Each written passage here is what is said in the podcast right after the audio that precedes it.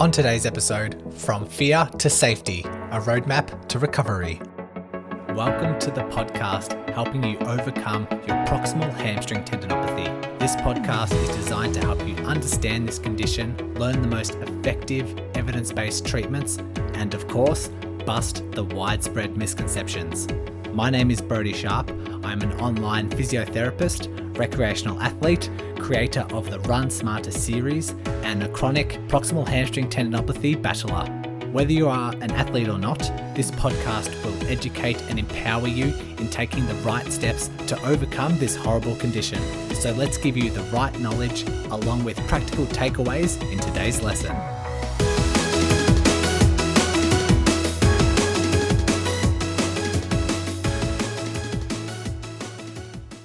Welcome back, everyone. We have a paper to discuss today, and I found it on Twitter. This is where I mainly keep up to date with scientific literature these days. I just have a list of people I follow on Twitter, and they just release articles and things like that. And um, a couple of weeks ago, this one came onto my feed and found it really, really helpful, um, really useful. I think I downloaded it. Where did I put it?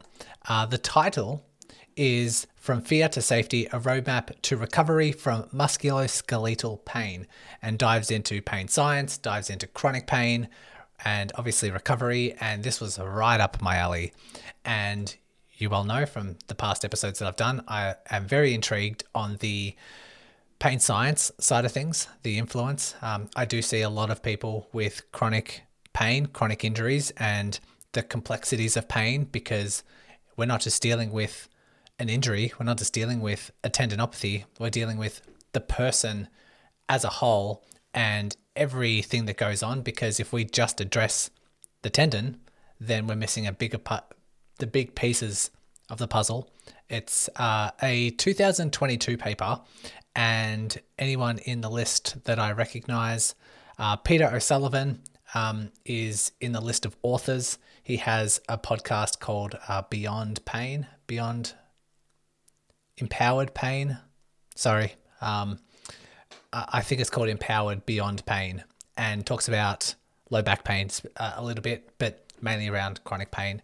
Uh, Lorimer Moseley, he is a, um, th- these are both Australian. I think all these authors might be Australian.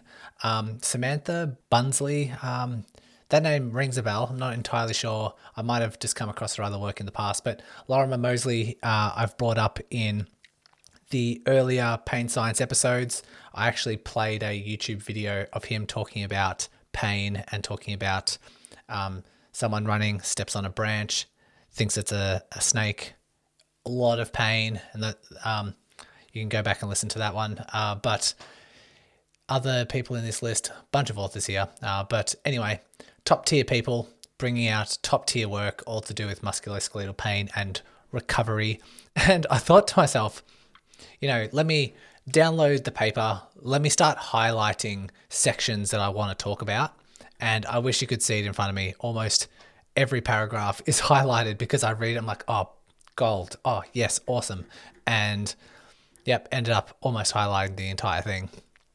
But let me go through it now because um, it starts off with a bit of a, the background, and then we go into um, certain sections of how we can utilize this roadmap for recovery mainly is written for the perspective of health professionals reading this to so that health professionals can get a better understanding of how to treat their chronic pain patients but once I read this out to you, you can have a lot of information about how you can help your own chronic pain.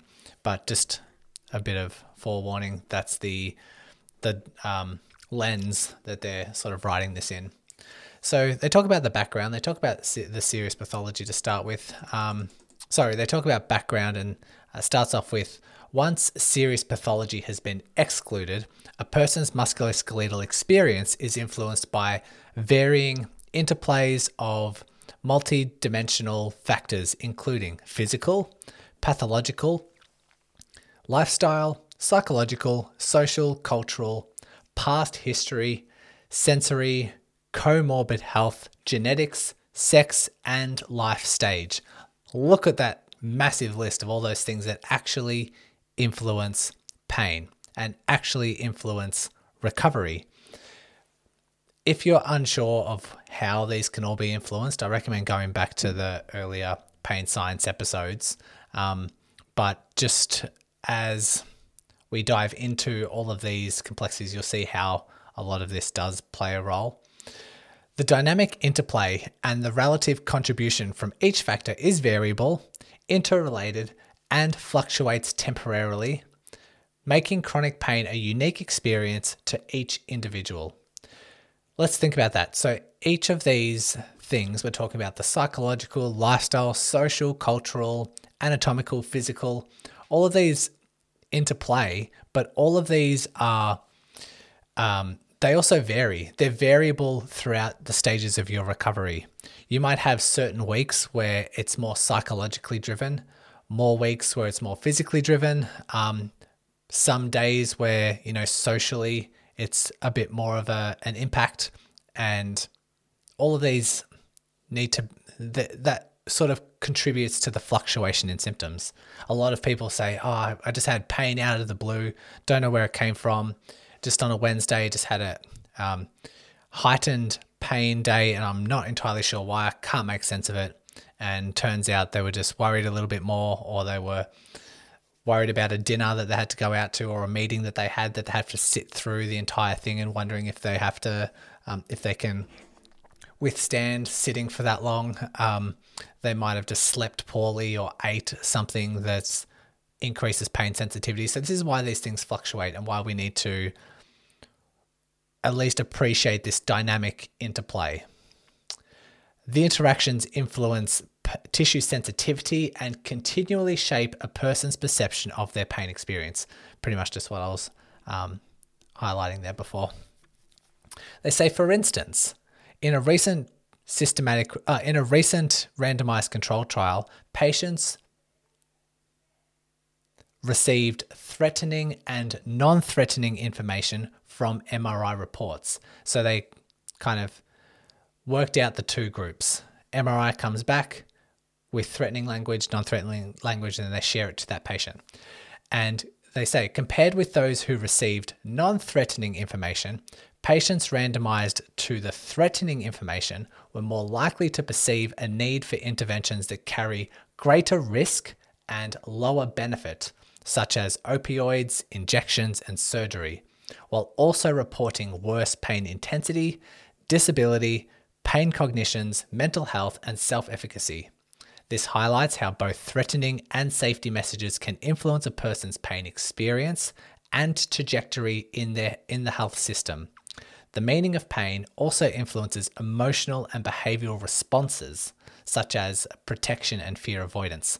Thus, pain related fear can be defined as a cognitive and emotional response to the evaluation of the body in its danger and needs protecting. So essentially, breaking two groups, they, they randomized these two groups and just decided which ones to, like, one group was going to get threatening language in their MRI reports, the other non threatening language, or maybe just the way it was communicated.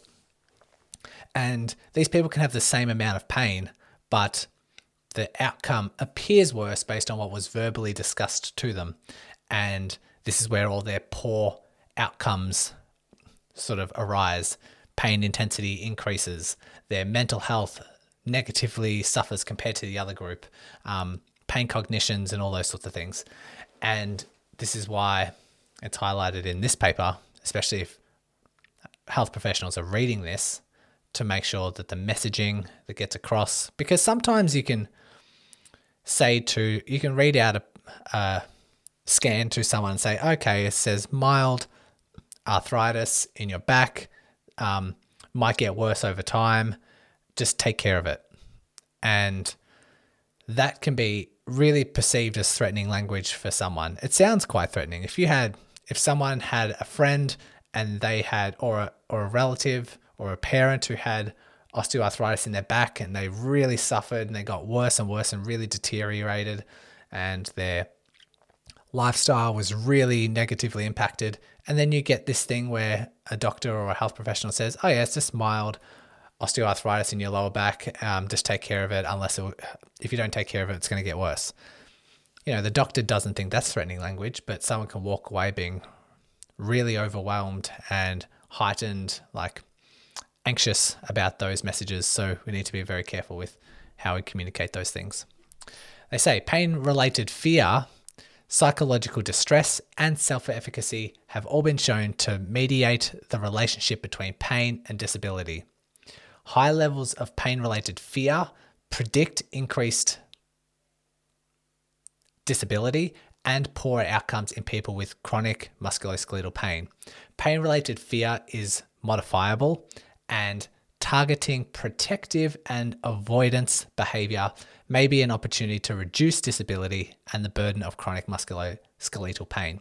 We're going to dive into that a little bit more in a bit more detail further in this um, paper, talking about how the psychological distress and the pain related fear can influence someone's recovery and how we can actually reverse that.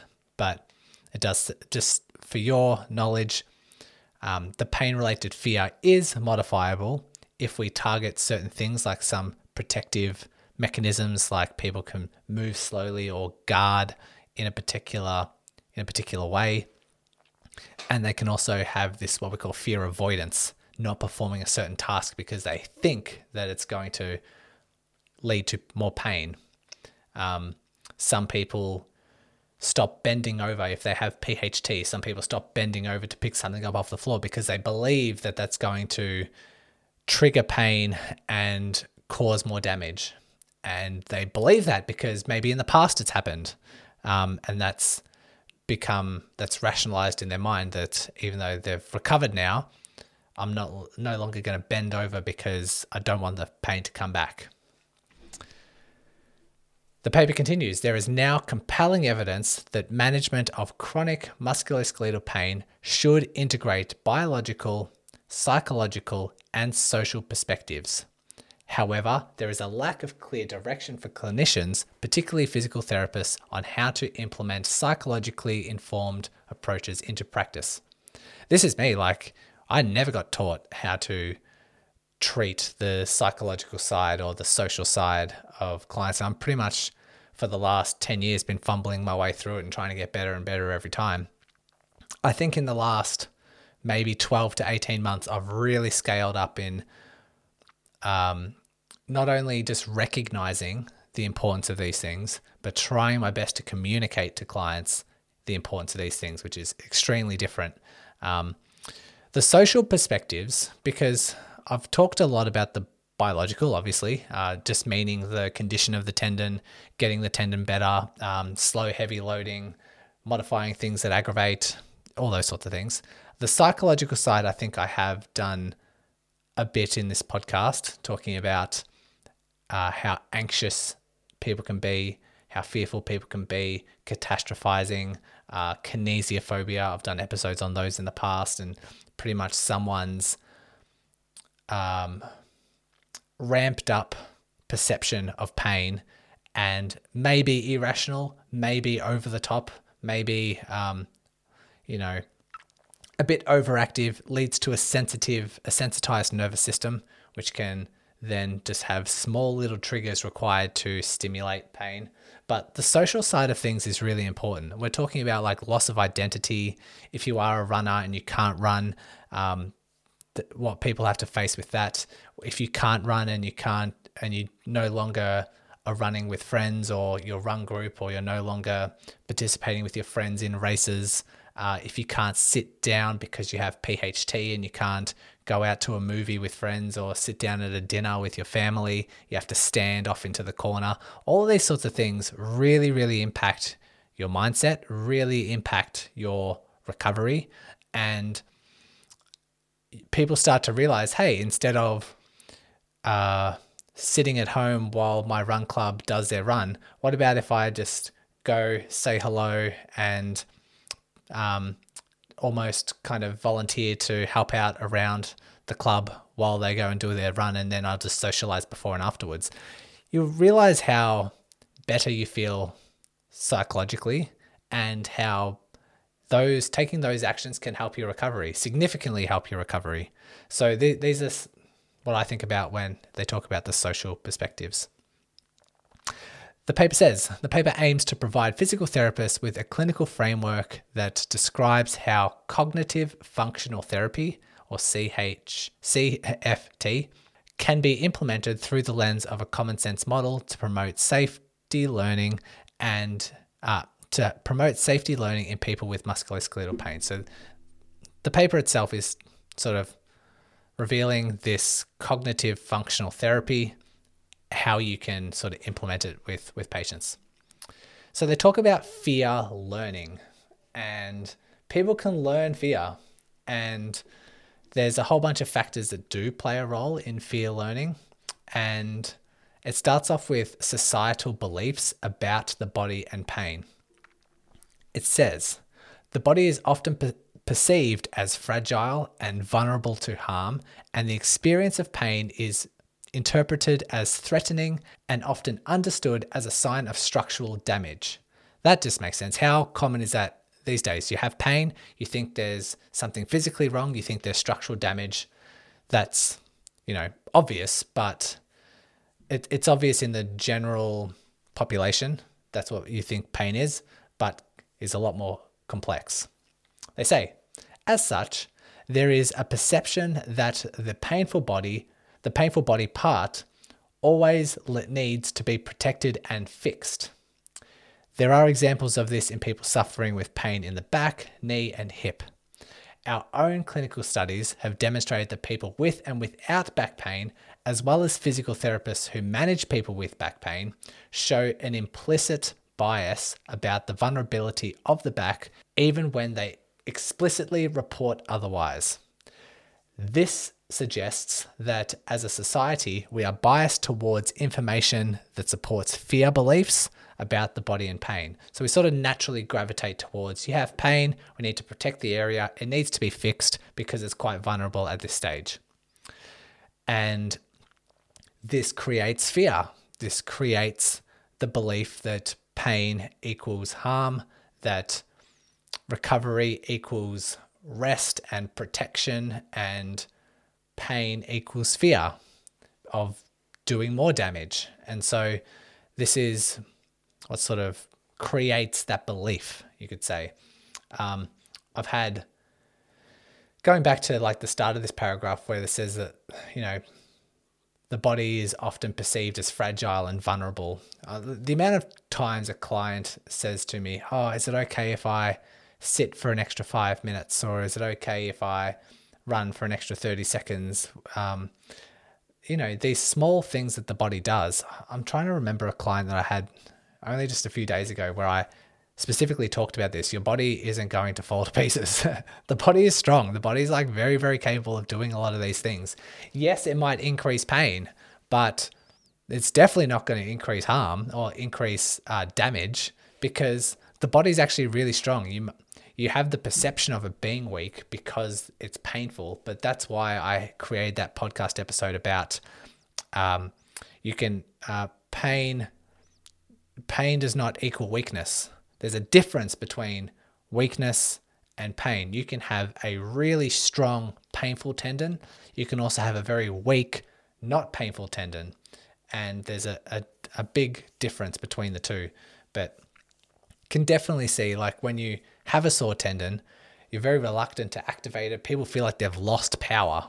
And it's just because the body itself doesn't want to recruit as many muscle fibers or put in as much power as what it was when I was operating without pain. And so there's the perception of weakness, but you know, it takes several weeks of rest for there to have a slow deterioration of strength. It doesn't just happen in the blink of an eye just because you have a flare up over a couple of days. Okay, so that was the societal beliefs about the body and pain. Now we have the other category, which is the lived experience of pain related fear and they say, um, I've gone through, I've skipped a couple of paragraphs, but they say, for example, when a person believes that performing a painful activity will hurt and or cause harm to their body, avoiding or modifying that activity is common sense. Although avoidance may reduce fear and or pain in the short term, it also prevents the patient from having positive learning experiences that would disconfirm their expectations and beliefs. Failed attempts to gain control over their pain experience and its impact can reinforce fear learning and result in increased disability in the long term. Let's use sitting for PHT as an example. Some people have a flare up of PHT, or some people develop PHT over several months, and sitting becomes really uncomfortable. Sitting becomes painful. And they've learned that the more they sit, the more pain is created. There is that belief, there is that loop, there is that common sense. The more I sit, the worse it gets. Therefore, I should sit less. Makes common sense. People modify their sitting. They sit with cushions. They have a sit stand desk. They try to lean more towards the front of their hamstrings rather than putting pressure on their sitting bones so they can sit for longer. But while this is okay, and I believe this is okay in the short term, we don't want we, we want to return back to your normal sitting as soon as possible. Otherwise, it can propel and perpetuate this downward spiral and this belief that sitting contributes to more pain and more damage and we should just avoid it altogether to the point where you know i have people with pht that say oh i'm fine now i haven't had symptoms return for you know 6 to 12 months i feel better i'm back to running and i'm happy and i say okay well how's your sitting tolerance and they say oh no i don't sit anymore no sitting just isn't a part of my life anymore um, I just don't want the pain to come back. I fear the pain to come back because I'm feeling so good at the moment. I've returned to races. Uh, I'm happy. I just don't want to risk it. That is the development of a um, fear learning experience. You're sort of creating this fear, pain related fear. And if done properly, we want to try and create a better positive experience by getting you to sit and seeing how much sitting you can tolerate and then increasing that. And then as you increase the amount of sitting and things don't get worse, it's reinforcing that positive feedback and or that positive belief that sitting can be okay and you can return to sit, sitting for um for, for the future.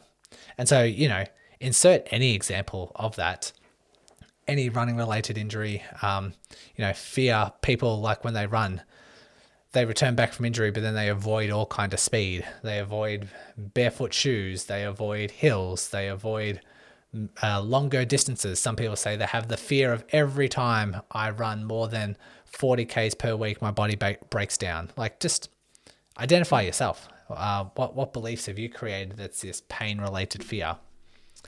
Okay. Um, Several factors can reinforce pain related fear and behaviors, including a diagnostic uncertainty. So, we're coming through a list of things that might um, manifest the, the pain related fear. So, a diagnostic uncertainty, people being unsure of what the cause is, unsure of what the diagnosis is, that can create a lot of uncertainty and then a lot of panic. Threatening scan reports, so we've talked about that before, coupled with negative advice um, received from clinicians during healthcare encounters, conflicting advice from different clinicians. So if you go see multiple people and they have different perspectives, different diagnoses, different treatment options, then that can create a lot of uncertainty and therefore a lot of fear-based behaviors. Um, and societal beliefs about the structured vulnerability of the body. Societal beliefs about the structural vulnerability, I'll repeat that, there is um, societal beliefs around like low back pain and neck pain and tendon pain and all those sorts of things. And it can really impact someone's belief on their recovery. I don't know how true this is. I've, I've heard it multiple times before now.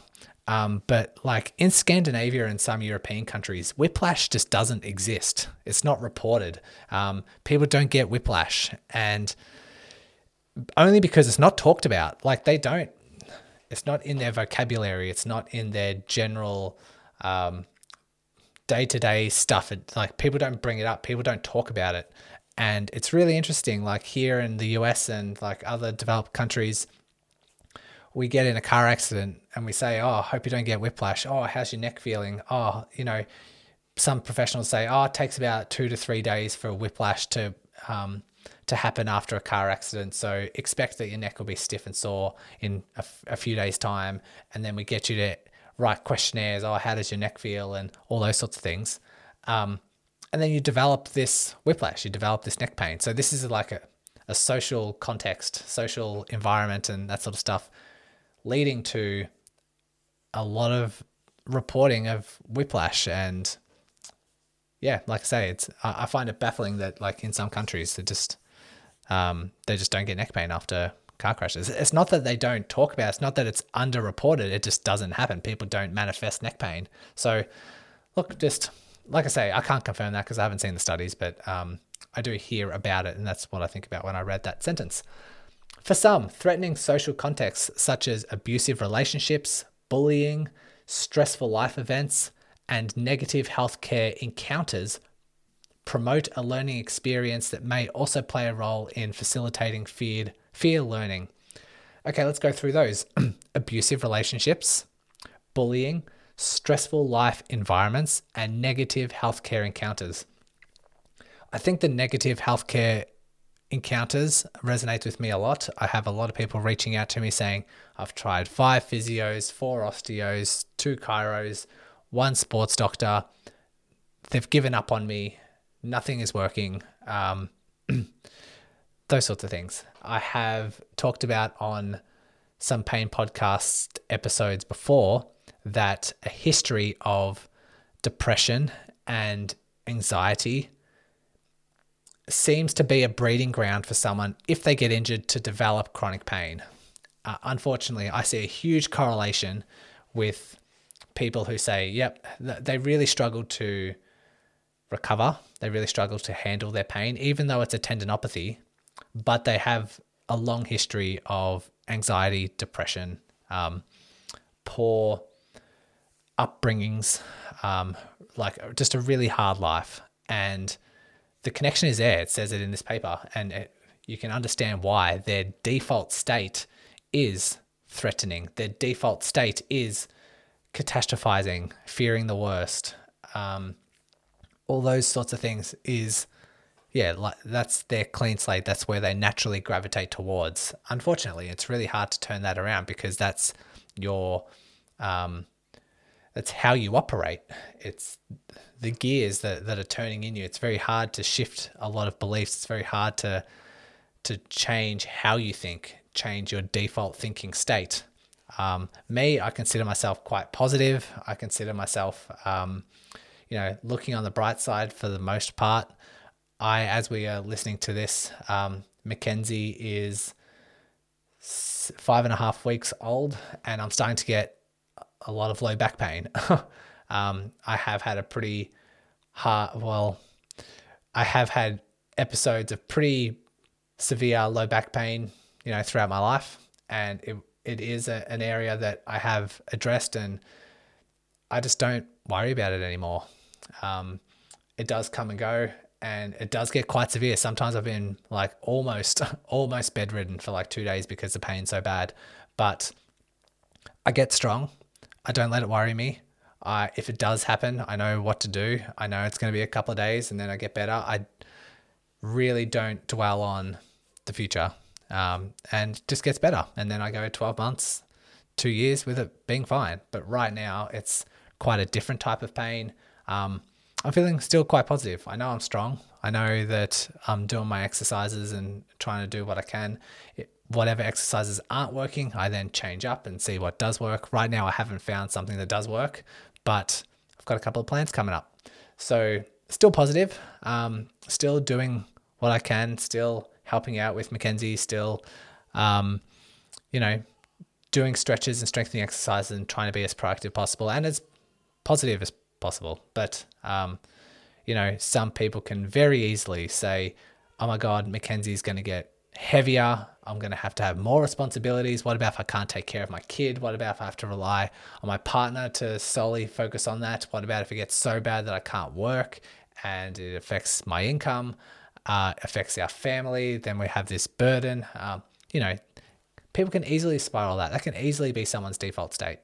So just bear that in mind. Okay, I've I digress. Um, the next paragraph, we're still in this uh, subsection of fear learning. So we talked about the societal beliefs, we talked about the lived experience um, of pain related fear. Now we have what they say just a generalization of fear, protection, and avoidance.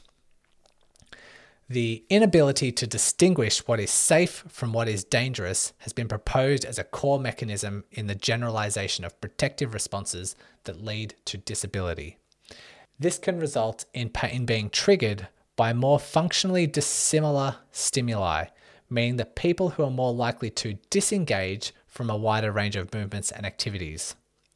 For example, when the original painful trigger is associated with bending and lifting, this may result in generalized fear, avoidance, and pain to similar, to similar and dissimilar movements. So they say to similar, in brackets, vacuuming, putting on shoes, and dissimilar, in brackets, walking, washing dishes, movements, and activities. This generalization of fear and avoidance reduces the opportunities to challenge and disconfirm a patient's fear expectations, reinforcing fear as the driver of unhelpful behavior and perpetuating disability. Sort of what I said about the sitting. Um, some people can have pain with sitting and then say, okay, I'm going to avoid sitting, but then I'm also going to avoid bending, I'm going to avoid lunging, I'm going to avoid stairs, I'm going to avoid standing or walking up hills. I'm going to avoid, you know, and they just come up with a list of things because that seems similar to them, but also something that might seem might be dissimilar, such as walking. It doesn't seem, it doesn't look exact anything like sitting, but it just um, not only withdraws them from the movements and activities, it withdraws them from um, being social, withdraws them from getting stronger, withdraws them from, you know, or into a more psychologically fearful state. But also, as this paper says, it gets rid of any opportunity to disconfirm that feared behavior as well. It get, gets rid of the opportunity for you to go for a walk and feel fine and then confirm, you know what, walking is pretty good. And then go into stairs or sit for five minutes instead of your 60 minute meeting and start to appreciate hey, I actually can tolerate this. Hey, um, this might actually be helpful in small doses. Let me just get used to this and then reintroduce it gradually. So it's retreating to safety. Well, what someone would think is safe, but it's protecting, it's overprotecting that area. It's avoiding those things that um, take away your your life, your, your daily tasks, and re-engages that that fear and that fear response. So let me scroll down to so that was the fear learning. Now we get into the opposite, which is safety learning. So I've gone from fear learning to safety learning. Okay, research highlights the importance of learning of a new experience of safety as the primary underlying mechanism in fear reduction. We are getting you new experiences, teaching you that they're safe, and this is the primary underlying thing that's going to help reduce your fear. We're exposing you to these sorts of um, things. Fear reduction is related to people's ability to form new safety memories that compete with the old fear memories, thus regulating their emotional and behavioral responses to the source of their fear. Like I said before, you can sit down for five minutes and say, you know what, that was actually okay. Maybe next time, maybe tomorrow, I'm going to sit for seven minutes. And then the day after that, I'm going to sit for 10 minutes. And then once I can do that, I think that's quite functional. I can sit on a phone call for 10 minutes um, a couple of times a day, and I know I'm going to be safe. They then go to, oh, they refer to this thing, this figure one. Let me go to that because I had some things underlined. Uh, maybe I'll get to that in a second. So they talk about common, a common sense model and safety learning. And they say, take the same person with back pain who feared, guarded, and avoided lumbar flexion. If they are reassured that spinal flexion is safe, and they experience that and they experience that flexing their back in a graded and relaxed manner does not result in an increase in back pain, there is incoherence between prediction and outcome. Subsequently, learning occurs. So you're giving someone um, that you're challenging their belief that bending the back is painful, and you say, okay, if you think that bending your lower back is painful, um, they might think about. Um, I used to do this in clinics. People didn't want to pick something up off the floor because that flexed their spine. But I then got them to um, go into side lying and flex their back, and they were fine because they don't have gravity pulling on that those muscles. And I say, look, flexing your back is fine. It's just the muscles themselves are working hard in standing, and you know it's quite challenging for you at the moment. And they say, okay. And I say, well, let's try it in sitting, but let's not go all the way down to the floor. Let's just bend to um, touch just below your knees. And so they they sort of sit there and then they bend forward, they flex their lower back, and they touch the bottom, like just below their knees, and then they come back up. And I say, How was that? And they say, It was fine. So you're sort of challenging, you're grading them what they can tolerate, and you're sort of changing their beliefs that spinal flexion is fine. And you say, We can get back to flexing in standing, but we just need to get the body used to it because at the moment it's right, it's too challenging for it. So we know that you don't need to guard. We know that, you know, relaxing when you do bend through the spine. We know that if you overprotect and overguard, that's actually quite unhelpful. So bear in mind, we can just work through the steps, get you to eventually bend and pick something up off the floor in standing. It just takes a bit of time, and we just need to work through the the steps.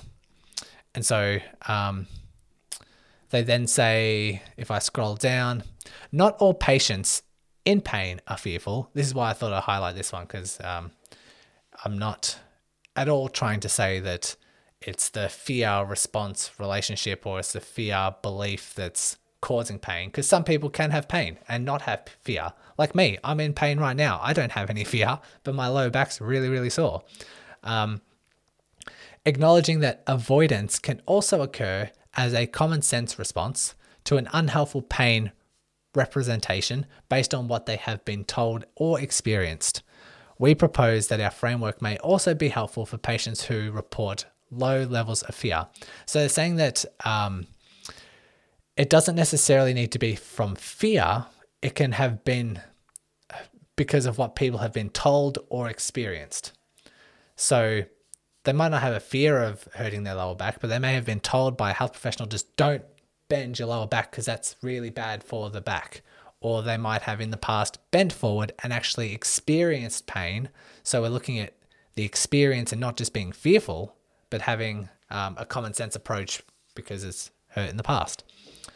But this same approach, this same model that they're talking about, can have uh, a positive outcome no matter if even if even in clients that it's not fear based. Okay, um, the therapeutic relationship. For patients in pain, the use of a communication style that is open, non judgmental, reflective, and provides validation of a person's emotions, beliefs, and experiences is paramount to safety learning. Uh, I thought I'd put this in because this is mainly for clinicians. Not a lot of clinicians are listening to this, but for you who who is listening, you want to try and find a health professional or someone just to talk to who is open, non judgmental, reflective, and provides validation to your own emotions, beliefs, and experiences. So make sure you're listened to. Make sure that um, you're not just pushed for scans, um, not that they don't dive into your other things. It's not just you're not just walking in with knee pain and you're being treated like a knee pain. Um, we don't want to be treated like a tendinopathy. We want to be treated like a person who has a tendinopathy.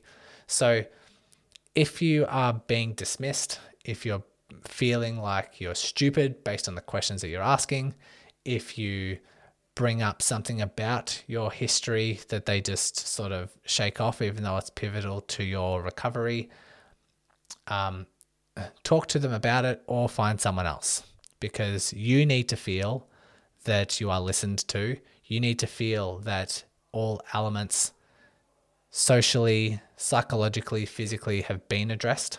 Um, and that's like on you as well to bring up these things. Um, it's on you to not just treat it like a tendon because if you come in and say, I have a tendon, fix me, don't, and someone tries to uh, ask you questions, ask you questions about how you feel about the pain, um, what are your beliefs, what are your expectations, uh, and you really just are re- quite short and dismissive and say, no, just give me shockwave or an injection or something. Um, you know, the therapist is going to respond in kind. So make sure that you are open and you are considering, you are sharing your emotions, you are sharing that it is a struggle, you are sharing that you do get anxious and worried about the future, you are, um, that it is a struggle mentally to, it is a loss of identity for you if you have stopped running. It is a loss of identity if you can't sit down with your kids for dinner.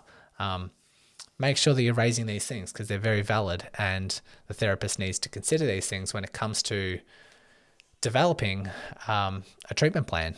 So that's why I thought I'd highlight that point. They then talk about exposure, which we've sort of highlighted already, but they say behavioral exposure specifically targets pain related fear and avoidance by gradually exposing the person to the tasks they fear or avoid while challenging unhelpful cognitions and disconfirming threat expectations. So, going back to the person with sitting or bending at their lower back, we're challenging their beliefs that it is harmful um, and, or, and sometimes disconfirming their expectations when grading these sort of things. We expose people to five minutes of sitting um, and get them to shift their beliefs and that's why we this that's why this exposure can be really helpful. Um, and I guess uh, I'll go through this paper. You can look up this paper, by the way, um, if you wanted to. You've got the title. From Fear to Safety, a roadmap to recovery from musculoskeletal pain. And you can have a look at this um, figure four. It's kind of just like a chart that they go through, and there's a bit of a, um, a table and a graphic. But essentially they've got these how to principles for safety learning. And it's like, okay, step one is screen. So we want to screen for the contributing factors. Uh, so we're wanting to, you know, do some questionnaires, talk to the patient about certain, like all the different factors that influence pain and influence someone's perception of pain and the fear avoidance and um, the learned pain and all that sort of stuff. We want to identify all that by screening and number two is interviewing. So this is screening's more like, you know, your questionnaires, but interviewing's more ask the patient, ask the patient about their concerns, their worries, their fears, their goals. Make sure you listened to them. Make sure that they have, uh, make sure that you address what their previous experience has been through the healthcare system, their past trauma, their general health, their lifestyle, social context, um, their physical activity, and all those sorts of things you want to look at what they deem the five domains of their representation. So their identity, the cause, the consequences, the timeline, and the fifth one is control or uh, curability. So identity, uh, you know, are you a runner? Uh, what what who do you think you are like when it comes to this recovery? Where do you fit in this whole um, puzzle? The cause. What do you think the cause is? What do you think is contributing to it? Uh, the consequences. Do you think you need surgery or do you think you're going to recover quite well? What do you think the timeline or recovery timeframes are? Uh, do you think you can recover at all? What's the curability? Do you feel in control of your ability to rehab yourself or have a team around you to overcome this injury? All these sorts of things we want to uh, factor in um, and identify any fear, any avoidance, anything that you're um, yeah, any task that you're avoiding because of pain. And I, I read this out because this is for a therapist, but you can do this yourself. Maybe you haven't really consciously thought about it, but you are avoiding things. You are moving differently or behaving in certain ways. Um, one sec, gonna take a drink. The next one is examine. So uh, we want to do these behavioral experiences and do things like facilitate body relaxation, teaching you awareness and control, reassuring you, doing graded exposure. This is all a part of the examine portion. Expose exposure with control. So we're through repetition over time, establishing some coherence and reinforcing safety. Um, we want people to make sense of their pain. Essentially, listening to this podcast hopefully can make sense of some people's pain, dispelling some of the myths. And um, if the patient's open to hearing that, provide relevant resources, provide patient stories. Um, some some of these success stories have been pretty good at providing evidence or providing um, or dispelling myths, you could say. So um, that's sort of like the the overall how-to principles. I just quickly glanced over that, but you get the idea. Okay, where am I up to? Um, we've gone through exposure. Um, we continue with exposure by saying this includes the promotion of body relaxation prior to exposure. So we're really calming you down, um, not ramping you up. Because if you say, if you are in a real fear of sitting down and 10 seconds of sitting down um, might trigger pain, and you're really worked up about it, you're really anxious, hyper vigilant, and a therapist says, just sit down and see how you go. Like you're really going to be worked up. But reassurance, relaxation, telling people it's normal, you know, the tendon's going to be fine, your body's going to be fine. Let's just sit in this um, comfy chair that I know is higher than your hips, uh, higher than your hips will be higher than your knees, so it will take pressure in different areas. Trust me, you're going to be totally fine. Um, I'm here with you, and like just calm them down. Um, the reduction of protective behaviors, so people get really tense, people hold their breath, people um, guard, people move differently, sit differently. If we try to really facilitate body awareness, facilitate control, facilitate relaxation, it enables the person to experience um, it in a non protective way. The paper says, for instance, lifting with a, in a relaxed manner and modifying how the person physically performs the task without unhelpful without unhelpful protective responses such as breath holding, bracing, avoiding spinal flexion may result in a positive experience that promotes safety learning. Essentially, just getting people to, to do the task in a relaxed manner can really help. Um, Kieran O'Sullivan, Kieran O'Sullivan, I'm getting my, no, that's, um, oh my God, uh, Peter O'Sullivan. Peter O'Sullivan, one of the authors here, he has the, the Beyond Pain podcast and really talks about people flexing the back is totally fine. Just relax, bend forward. Um, you're not doing any structural damage. does a really good job of allaying a lot of those fears for people. Okay, the paper exposure that promotes control of emotional and behavioral responses to pain provides a potential pathway to return a person to their valued activities without pain, escalation, and associated distress. So, picking something, it might be running, some people like I have some clients who have multiple injuries that get flared up as soon as they start running, and they'll run for they can walk for 30 minutes, but then they run for five lots of 15 seconds and these injuries start flaring up. Makes no sense whatsoever. But maybe, just maybe, they're really anxious, they're really fearful, they're wound up, braced, gritting their teeth, fearful about running, and then pain manifests. Makes sense if you're really wound up. Um, and it's all about relaxation. It's all about trying to reintegrate a helpful movement, safe movement, and once someone's calmed down and does that, and they feel fine, conf- reconfirms their belief that well, shifts their belief that pain with or running can be safe, and then we move forward from there. Okay, uh, making sense of pain, a, a key part of this model. They say the process of making sense of pain is reflective and uses a person's own story combined with their experiences during behavioral exposure to gain a new understanding of their pain and build self efficacy to achieve their goals. So we are combining the person's own story with their ex- their experiences during the behavioral exposure.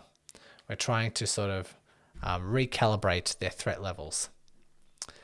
Based on the common sense model, a coherent representation includes diagnostic certainty of a, of a biopsych, biopsychosocial perspective, identity, in brackets, identity, that can explain a person's symptoms in a meaningful way, in brackets, the cause, replaces beliefs about pain and their damaging or disabling effects, in brackets, the consequences, and provides strategies for controlling symptoms and emotions in a manner that re-engages them with with living.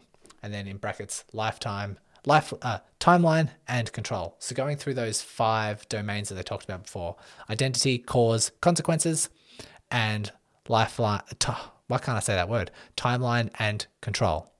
Okay this process disconfirms previously held unhelpful beliefs and allows a person to reconceptualize and understand their pain symptoms and emotional and behavioral responses to pain in a new way through the biopsychosocial lens with the aim to gain self efficacy. So we're addressing, we're reconceptualizing and understanding the biopsychosocial lens. We're bringing in factors such as your identity, we're um, identifying your beliefs and potentially changing and shifting those beliefs and shifting your symptoms and emotions to give you a better understanding of pain in a biopsychosocial manner to then help give you the tools for success. Lastly, we have the journey to recovery. And it says, although for some this process may occur in a few weeks, for others, it may take longer, and they put in brackets three to six months. This is, I thought it'd be interesting or important to put that in there just because, you know, sometimes it can be really quick. Other times it might not be. We're shifting how people think, and that, you know, depends how interwoven those relationships are. Can be, I've seen people get better in two weeks. I had, I interviewed Maddie who had bilateral chronic chronic, chronic plantar fasciitis and got better really quickly, or started to see a, a shift in her um, recovery in a, in a really quick time frame just because of recognizing how pain is biopsychosocial and re- really addressed the psychosocial side of things and saw that improvement. Among those who did not achieve pain, oh, they talked about a study that was um, included in this paper. Among those who did not achieve pain control, some reported poorer outcomes at follow up, whereas others reported that accepting the unpredictability and uncontrollability of pain or adopting a new and more positive mindset about the causes and consequences of pain enabled them to control their worry and engaging in valued activities. So they're talking about uh, the follow up of some people who went through this CFT uh, intervention. Um, a lot of people got better, some people didn't get better, but some people's mindset shifted when they didn't get better. They say, okay, I didn't really improve, but you know, this thing's quite unpredictable, uncontrollable. I understand that. Um, and they go away, they're approaching it with more of a positive mindset. And I guarantee those people are going to get better in that six months rather than a couple of weeks. They'll get better in the long term because their outcome, their outlook is a lot more positive. So bear that in mind as well. Even if you're not noticing improvement, it's having those uh, changing, shifting that mindset. I'm in pain right now, but I have a positive mindset about the future. And so um, definitely something to think of. And lastly, I know we said lastly because that was the last part of the chapter, but really lastly, we have the summary, which says the clinically useful framework we propose that experiential learning combined with sense making enables people with musculoskeletal pain to gain control over pain and its impact by disrupting unhelpful cognitive relationships and behavioral and emotional responses to pain leading them to a journey to recovery. This clinical framework endorses best practice recommendations, although low back pain was used in as an example in this paper. We consider that this framework is applicable across a range of musculoskeletal pain conditions. Okay, this paper you can look up. Um, it didn't take me long to find a PDF of it, so feel free to type in the um, the search, the the title of the paper in Google Scholar or somewhere, and you can have a look through it if you are interested. I've already sent this to a, a few patients to have a look at because it might appear relevant to them. Um, you know, I think I, I want to do as many of these topics as possible because I have seen how chronic pain can get. I have seen people follow the principles of this podcast in a uh, biological sense and say, I just need to get stronger. I need to do these exercises. And, you know, it doesn't move the needle.